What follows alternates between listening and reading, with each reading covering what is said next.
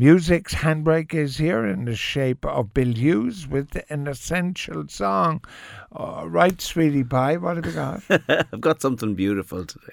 Yeah. Something really lush and gorgeous to just make everybody feel a little bit romantic on this. Percy Faith and his N- orchestra? Well, no, it's better than that. It is the voice of Nat King Cole, and that's a version of this particular song called The Very Thought of You.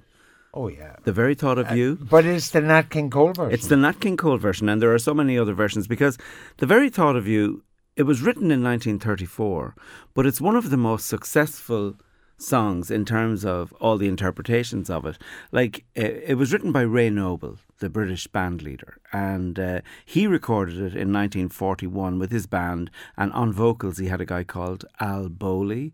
And Al Bowlly. Do you know what happened to Al Bowlly? What happened to Al Bowlly? I think he was in the Café de Paris in Leicester Square when a German bomb came down the chimney and killed them all. Oh, gee. I think not, that's what not a great way to go. But he had a great voice, Al Bowlly. Super. And in 1941, Bing Crosby also recorded it. In 1950, Doris Day sang it in that great movie Young Man with a Horn, the story of uh, Bix Beiderbecke, starring uh, Kirk the Douglas. cornet player. Yeah.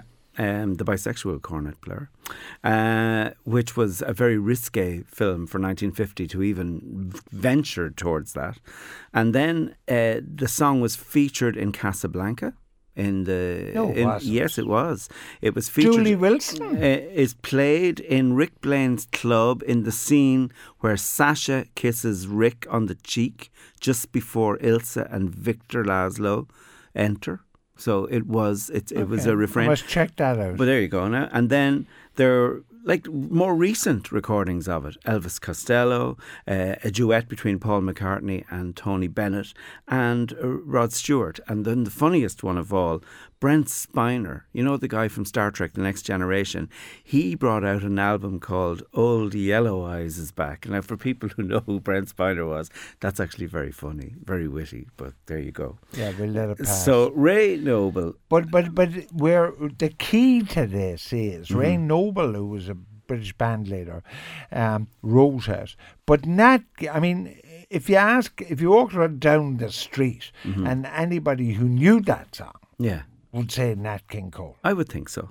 But so many other people have recorded it that, uh, like, as I said, Tony, Billie Holiday, Tony Bennett and, and, and yeah. Paul McCartney, but, but, but, it is his. Yeah, but so, Nat King Cole, it was quite sad too because uh, he uh, he had a run in with the IRS, the revenue, which kind of bankrupted him, mm. and then he also made the fatal mistake of playing in front of a segregated audience in the South, I think Atlanta, and that severely damaged his reputation. Yes, but with he black people. But he had made a point of not doing that in his career, and only did it on certain occasions. But certain occasions, like in one occasion, he was actually assaulted assaulted on stage uh, by members of the North Alabama Citizens Council. Three of them jumped on, on stage and beat him.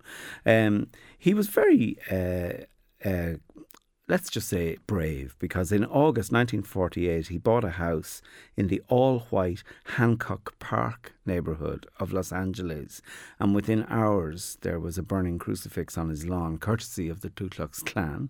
And then the local uh, residents' society came and said to him that they were worried because they didn't want any undesirables moving in. And his answer to them was, Oh, I totally agree, and neither do I. If I see anybody undesirable, I'll be the first to let you know. and, you know, his, his career is amazing. But I just wanted to tell you some more about Ray Noble because Ray Noble moved to America and moved to Chicago as a British band leader. And in 1935, you know who joined his band? Glenn Miller. Really? Glenn Miller joined his band and was the trombone player, and they the band played Dees Dem and Does, the great Glenn Miller uh, track, um, at the Rainbow Room in 1935. So he finished his life doing comedy on radio with Edgar Bergen. And he was the other half in uh, Mortimer Snerd and Charlie McCarthy, where Charlie McCarthy was the the, the puppet. Uh, Bergen the was a ventriloquist. He was a ventriloquist, father of the great Candice Bergen, father you know, the of the great Candice Bergen. Yeah, yeah. So that's Ray Noble. It, it's just such a career to have and such variety, and he died in 1978. But back to uh, Nat King Cole. I think the two people, if you ever needed proof that fags and cancer were connected, oh, yeah. mm-hmm. Nat King Cole and John Wayne were the two because they were both incredible chain smokers. And to the point where before a recording session, Nat King Cole would, in quick succession, smoke three cigarettes really quickly because he felt that gave his voice the edge. Now, he always smoked, smoked uh, Kool menthol cigarettes, K O O L. That was the name of the brand that he smoked. And. Uh, he he died from lung cancer, of course, uh, uh, at such a ridiculously young age. Um, but you know, coming into the time of year that we're at now, and this this four year what time of year? the four year cycle of the presidential carry on oh, in yeah, America. Yeah, sorry, sorry. He addressed the Republican National Convention in 1956. No. And he performed at the Democratic Convention in 1960. And okay. then he sang at the inauguration of John F. Kennedy in 1961. So he knew which side his bread was buttered on, both sides. And he had jam on both sides as well. He didn't nail his colours to the mast. So why the very thought of you, of all the stuff that Nat King Cole has done? There's something about this song that is so simple in the way it reaches out to you and tells you uh, that, you know, love is a very tangible thing. And if it wraps itself around you, you're the luckiest person in the world. And when you have somebody to think about in this way, I think it is a, a life enhancing thing. So the very thought of you is such a, a, a big thing to say about anybody. And it's for those who have just started out in love, those who are long established in love, and those who dream of love. The very thought of you seems to tick the boxes for everyone. Okay, apparently Mick Killarney said Al Bowlly was in his bed when the bomb went off. He died from the shock blast. Oh. He wasn't actually marked. In, oh. So says Mick in Killarney. And then somebody has a favourite Nat King Cole song. It's called Love Me As Though There Were No Tomorrow. Mm. I wouldn't rate it really, I must say. Sorry to say that, listener. But here is uh, the wonderful uh, Nat King Cole and William. The very thought of you.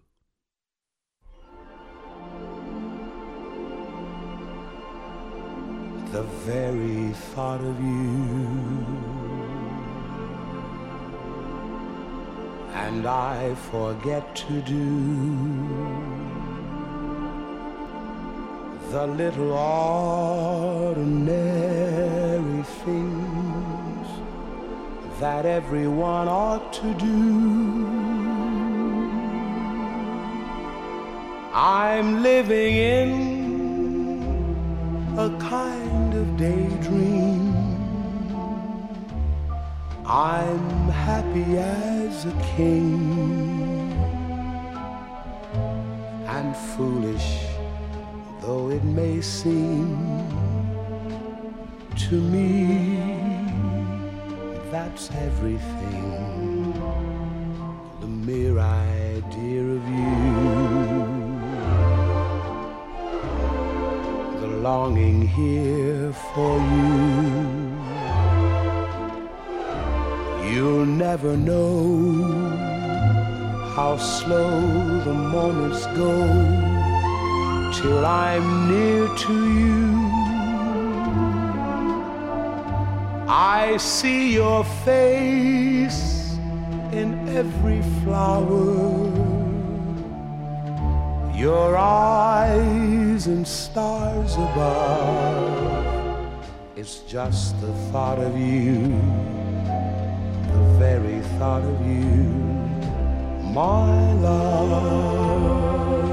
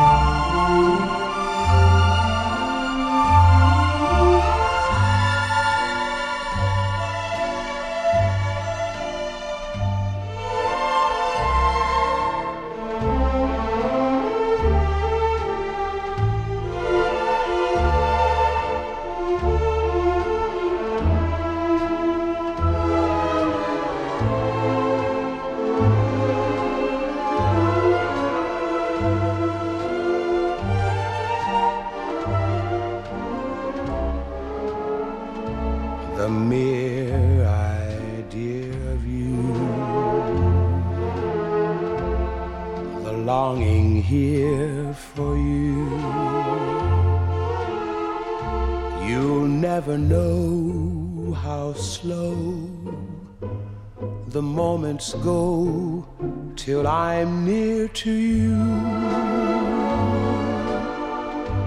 I see your face in every flower, your eyes in stars above. It's just the thought of you, the very thought of you my love.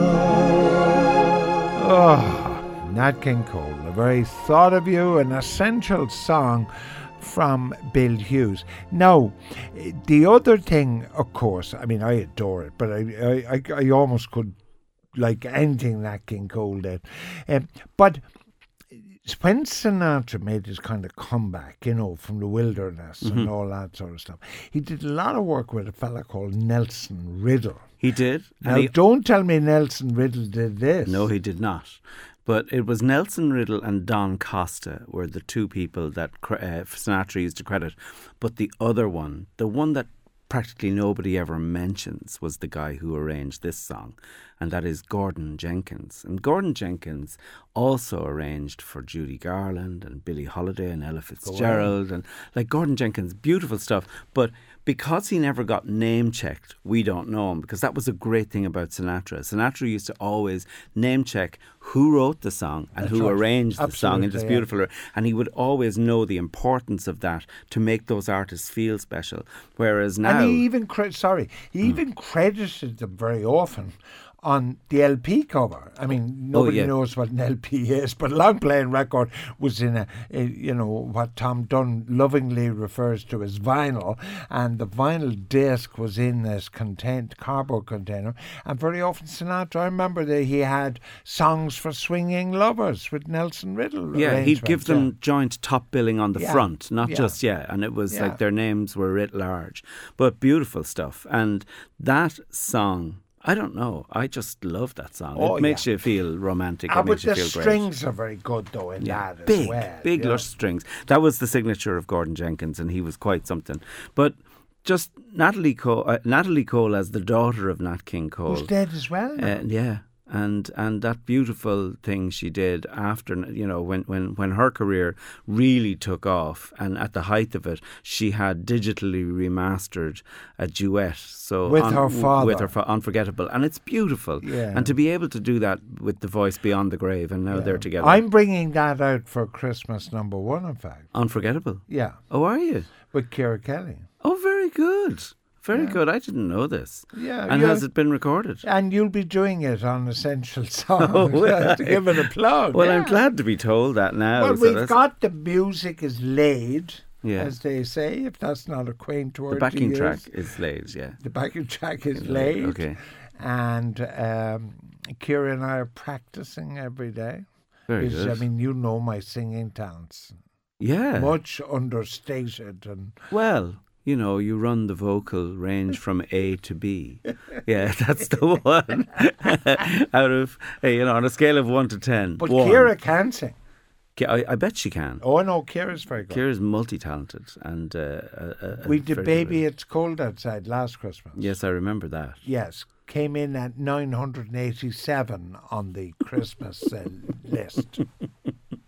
Sorry about that, George. Yeah. There you go. That's what happens. That's what happens. But I've also, but I've also, I've also talked Dickie Rock, and I'm thinking do a duet with him. With Dickie Rock, Yeah. from the candy store on the corner, Yeah, or that kind to of the stuff. chapel on the hill. Yeah. yeah. So, uh, Nat King Cole, uh, he died a long time ago. though. 1965. Yeah. Um, just before he died, uh, he made his last appearance on the Jack Benny Show. The Jack Benny Show was such a his last television appearance, and he sang "When I Fall in Love," uh, which I just adore. That's another beautiful song. Yeah. uh, it will be forever. Um, and But I think the revenue followed him to the grave. I think they followed him beyond the grave. Uh, the American revenue, like But also, corporate America made his life very difficult because he had his TV show, and Oh, yeah. co- and it depended on. He was the first African American to have a big, well, one of the first, Yeah. uh, to have a, uh, his own series, and he decided to pull it because he could see that the executives were under so much trouble, tr- uh, pressure, trying to raise funding to make the show. Yeah, and in advertising and so, so how he referred to it was, uh, I, we can't raise the money. So Madison Avenue is afraid of the dark, Ah, and that's how he said it. Bill Hughes will be back uh, next week. Of course, you can stream the tune and all the other ones selected by Bill over the years on Spotify. The playlist is called Hook Essential Songs.